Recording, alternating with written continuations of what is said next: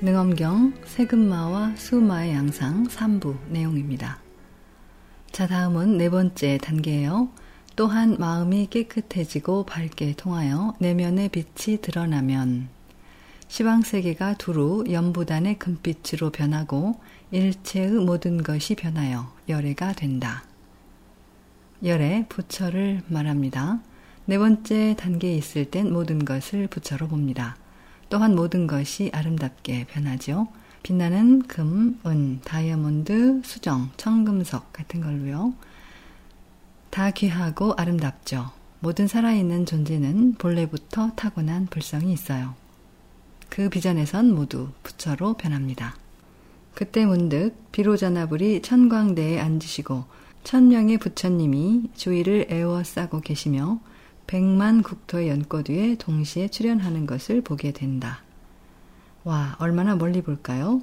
백만 국토 같은 것을 볼 수 있어요. 지안이 열리고 삼매의 네 번째 경계로 가면요. 이것을 일컬어 마음과 영혼이 깨달음에 물드는 경계라 한다. 깨달음 spiritual awareness라고 되어 있습니다. 멋져요. 누가 그걸 봤나요? 가끔요. 가끔씩 내게 말하죠. 몇몇 수행 모임에서 그런 것들을 봤던 걸 기억하죠? 놀랍지만 짧죠. 한참은 아닙니다. 물론이에요. 아주 짧습니다. 순식간이죠. 내면으론 긴 것 같은데요. 네, 이해해요. 그것만 해도 운이 좋아요. 마음이 내면에 그리 오래 집중할 수 없어서 그래요. 우리는 평생 동안 너무 산만합니다. 모든 게 우리에게 달라붙어 우리를 오염시키죠. 돌아가고 싶어도 어렵습니다. 못 가죠? 돌아갈 수 없습니다. 네, 어려워요. 하지만 스스로 성인이라 여긴다면 마가 될 거라고 부처는 말합니다. 마의 영향을 받을 거예요. 좋아요. 안 그러는 게 낫죠. 하지만 그 단계에서 그 상태를 힐끗 보기라도 하면 기분이 아주 좋고 벌써 다 아는 것처럼 느낄 겁니다. 그래서 에고가 여러분을 속일 수 있어요. 밝은 성품을 연구할 때 마음의 광명이 밝아져서 온 세계를 비출 것이다. 모든 세계를요. 한두 세계, 백만 세계가 아니라 모든 세계를요. 상상이 되나요? 어떤 느낌일지 상상해봐요. 이것은 일시적인 경계지 성인이 된 표식은 아니다. 와, 모든 세계가 마음속에서 환히 비추어지는데도 아직 아무것도 아니랍니다. 아직은 아무것도 아니죠. 성인이 되었다고 생각지 아니하면 좋은 경계라고 하겠지만 스스로 성인이 되었다고 여기면 나머지는 알죠? 곧 마귀의 영향이죠. 들었나요? 아님 내 모자만 보나요? 이건 여러분의 주의를 끌려는 거예요. 우리는 색을 좋아하고 아름다운 걸 좋아하니까요. 이 법 시대에는 뭔가 의지하고 집중할 것이 있는 게 좋죠. 그럼 최소한 여러분이 날 보고 내 눈을 보고 내 얼굴을 기억할 테고 여러분이 죽을 때 잊지 않을 거예요. 설령 명상을 안 한다 해도 매일 잘 지내고 괜찮겠죠. 스승의 얼굴을 기억한다면요. 좋아요. 다음 단계예요. 또 이러한 마음으로 그 밝은 통찰력을 연구하여 청정한 빛이 산란하지 아니하면 한결같이 내면을 바라보고 내면을 향하고 집중이 딴 데로 흩어지지 않을 때를 얘기하죠. 그런 빛이 깜박이거나 사라지지 않고 그대로 있죠. 더는 흩어지지 않고요. 호련히 밤중에 어두운 방 안에서 대낮처럼 온갖 것들이 보이며 어두운 방 안에서도요. 빛도 아무것도 없지만 내면의 모든 것을 봅니다. 나타나는 걸 보죠. 방 안에 있던 물건들도 없어지지 아니하니 이것을 일컬어 마음이 미세하고 보는 것이 치밀하고 맑아 어둠을 밝힌다고 한다. 이는 일시적인 현상일 뿐 성인이 된 것은 아니니 성인이 되었다는 생각을 하지 아니하면 좋은 경기라 하겠지만 만일 성인이 되었다고 여기면 마귀들의 영향을 받게 될 것이다. 다음 경지예요. 또 가장 심오해요. 이런 마음으로 텅 빈 본래 무심자리로 들어가 융화되면 사지가 호련히 풀이나 나무와 같아져 불로 태우거나 칼로 베어도 아픔이 느껴지지 않는다. 오, 시도하지 마세요. 어떤 단계에 있는지 알려고 하지 마세요. 분명 아플 거예요.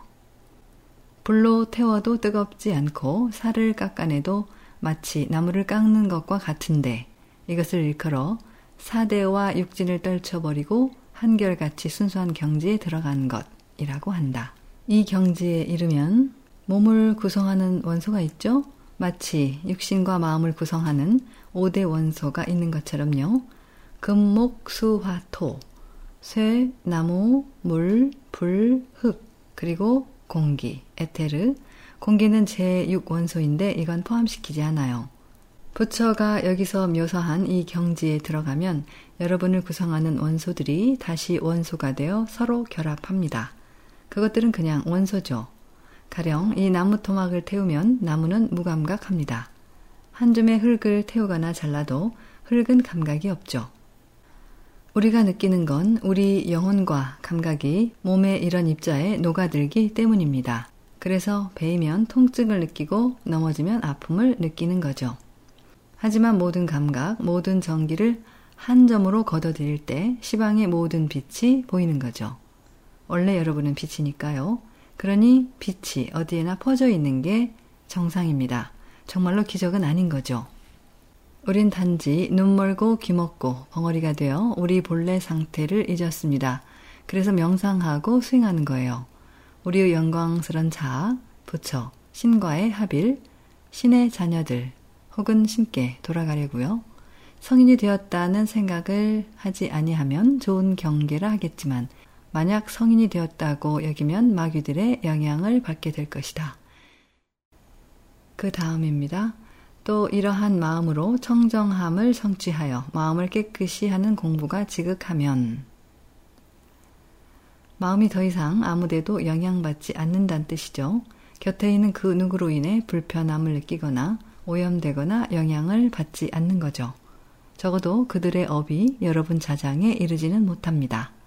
호련히 대지와 시방의 산하가 모두 불국토를 이루어 칠보가 가득하고 광명이 두루 비추며 겐지지강의 모래알처럼 많은 부처와 열애가 여러분 중 일부도 봤죠. 여러분 중 일부는 때로 많은 부처들을 봅니다. 내가 설법을 할 때나 어떤 경우에 여러분은 이 경지에 들어갈 수 있죠. 허공에 가득함을 본다. 모든 부처들 말이에요. 여러분은 많은 부처들이 허공에 가득한 걸 봅니다. 여러분이 내면으로 인지할 수 있다면요. 허공에 두루 가득하다. 또한 빛나고 아름다운 누각과 궁전을 보며 아래로는 지옥을 보고 위로는 천궁을 보더라도 장애가 없을 것이다. 이를 일컬어 좋고 싫음의 생각이 날로 깊어져 그 상이 변모된 것이라 한다. 이제 여러분은 이원적인 알매 경지에 있어요. 온갖 보석으로 빛나는 천국의 집을 봅니다. 물론 아름답고 좋지요. 또한 지옥도 보는데 고통, 불결함, 아픔이 있는 것이죠. 그래서 두 가지 상태, 좋은 것과 싫은 게 있습니다. 그래서 그건 하나의 경계예요. 좋고 싫음의 생각이 깊어진 것이죠. 그 경지에 도달했습니다.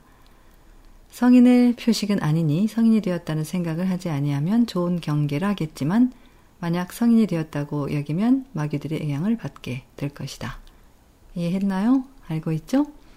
다음입니다. 거의 다 왔어요. 그럼 여러분은 이 모든 성인의 경계에 따라 어떤 마귀들과 마주칠지 알게 될 겁니다. 또 이러한 마음으로 깊고 넓게 연구하면 문득 밤중에 먼 곳을 볼 수 있게 되고 시장이나 우물, 거리와 골목, 친지들과 친구들을 보기도 하고 그들이 하는 말을 듣기도 하는데 이것을 일컬어 지극히 억압하니 마음이 밖으로 나와서 막힌 것이 잘 보이게 된 것이라 한다. 이건 여러분의 마음이 보는 거예요. 너무 오래, 너무 열심히 집중했기 때문이죠. 빛만이 거의 온몸에 퍼집니다. 여러분의 영적인 측면이 너무 높아져서 마음은 달아나야 하죠. 마음은 그 압박을 견디지 못해요. 우리를 억압하고 시방의 명료한 비전을 막는 것은 주로 마음입니다. 하지만 이 경지에서 마음은 달아나야 합니다. 멋지네요. 마음에 들어요. 왜냐하면 마음은 우리 모두에게 끝없이 문제를 일으키니까요. 마음은 계속 우리에게 이것저것을 하라고 말합니다. 여러분이 앉아 명상할 때 마음은 말하죠. 차를 마시는 걸 깜빡했잖아? 지금 가서 마셔. 전으로 초콜릿을 좀 먹는 건 어때? 그런 다음엔 양치질을 해야 하죠. 오, 그런데 뭐가 새고 있어. 고쳐야지. 왜 웃나요? 맞습니다. 그렇죠? 하나 다음에 또 하나 꼬리를 물고 이어지니 여러분은 끝까지 앉아서 명상하려 했던 것을 잊어버립니다. 그게 마음이에요. 그러니 이게 달아나는 건 좋은 거죠. 아주 좋아요. 결국 마음은 나가버립니다. 더는 견디지 못하고요. 그래서 극도로 억압하는 단계라 말하는 겁니다. 이번에는 마음이 억압됩니다. 보통은 우리를 억압하고 문제를 일으키는 게 마음인데요. 이 단계, 거의 마지막 단계에서 마음은 극도로 억눌려 달아나게 됩니다. 와, 마침내 바뀌네요. 보통은 마음이 비전을 막아 별로 보지 못하죠. 그래서 많이 못 보는 거예요. 찰나의 순간만을 보죠. 그런데 이제 여러분은 영원으로 들어간 거예요. 좋은 경지로 들어간 거죠. 우리는 비전에서 머물러선 안 됩니다. 그럴 필요도 없고, 그래서도 안 되죠. 그럴 필요 없어요. 더 많은 게 나타날 테니까요. 우주 가운데서 한 작은 모퉁이에 멈춰 서서 즐기고 있으면 안 되죠. 올 것이 더 많이 있어요. 이는 성인의 표식은 아니니 성인이 되었다는 생각을 하지 아니하면 좋은 경계라 하겠지만 만약 성인이 되었다고 여기면 받게 될 것이다. 마귀들의 예, 영향입니다. 와, 여러분은 다 아네요. 오, 이런 참으로 똑똑합니다. 자화자찬하는 건가요? 여러분을 칭찬하는데 박수를 치나요?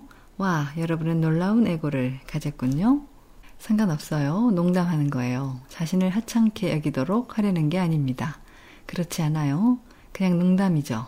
그렇죠? 우린 자신을 놀려요. 그게 가장 좋은 거죠? 그래서 여러분이 날 칭찬하면 내 에고가 충분히 커졌으니 그만해요. 라고 하죠. 스승님은 완벽하고 너무 환상적이셔서 우리는 결코 배울 수 없어.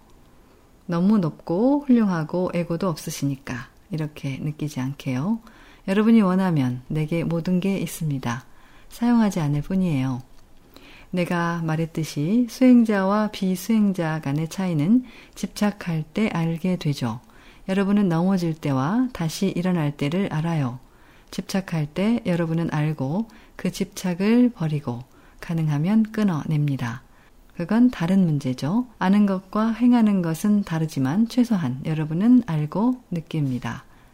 여러분이 틀렸다는 걸 알고서 에고가 약간 위축되는 것도 좋지요. 여러분은 자신이 여전히 실수를 하고 집착 같은 게 있다는 걸 알죠. 최소한 알아요. 중국이나 어울락, 베트남이죠. 어울락에선 자신을 알고 남을 알면 백전백승이라 해요. 만일 자신만 알고 여러분의 적의 상태인 상대방을 모르면 이길 수 없습니다. 여러분의 적은 바로 네, 에고입니다. 마음이 사라집니다. 그건 마음에 달라붙은 에고가 함께 사라질 수 있다는 뜻이죠. 그럼 우리에게 좋죠. 하지만 아직은 좀 더 있습니다.